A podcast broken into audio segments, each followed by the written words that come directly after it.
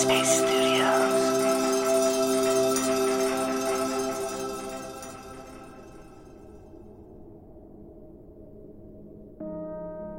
Hey, it's me, Dora. Welcome to Radio Headspace and to Wednesday. For today, I wanted to explore the idea of letting go. In mindfulness, you hear this term a lot. I think sometimes this idea gets sugarcoated and minimized as something that should be and could be done in a matter of moments, but letting go is really a lifelong process. To let go means to be in the here and now, relinquishing any control of what happens next. So, what are we holding on to when we're afraid of letting go? I was reading this story about a man who thought his life had no meaning. He couldn't find the way to get out of this feeling. Then, one day, he met with a Zen teacher, and he asked the teacher for advice on how to gain true happiness. The teacher didn't say anything. He just picked up one bamboo basket and took the man to the bank of a small river. The teacher asked the man, Do you see the stones along this path? From this spot, walk one step, pick up one stone, and put the stone in the basket on your back. The man didn't understand the intention, but because of his faith and confidence in the teacher, he would do it.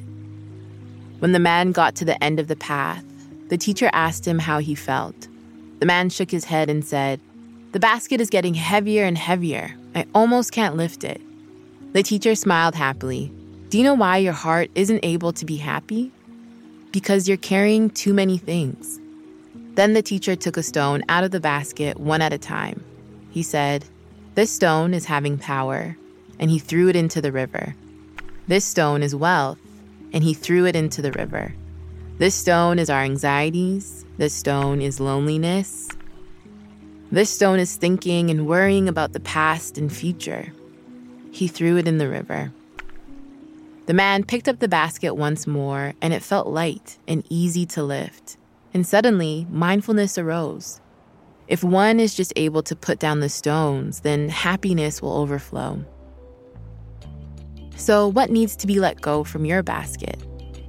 Our experiences are the stones that we carry, which, after a while, are meant to be put down so we can make space for more.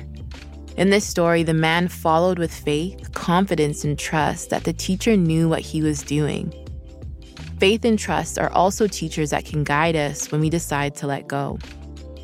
Faith is the commitment we make that things will work out how they are meant to. Trust is the attitude we can cultivate that connects us to a deeper sense of confidence in the present moment. And we can't forget acceptance, the understanding and courage to see things as they are. One of my favorite meditations in the Headspace app is about letting go. So if you haven't seen it already, I highly recommend it. Until next time, see you back here again soon.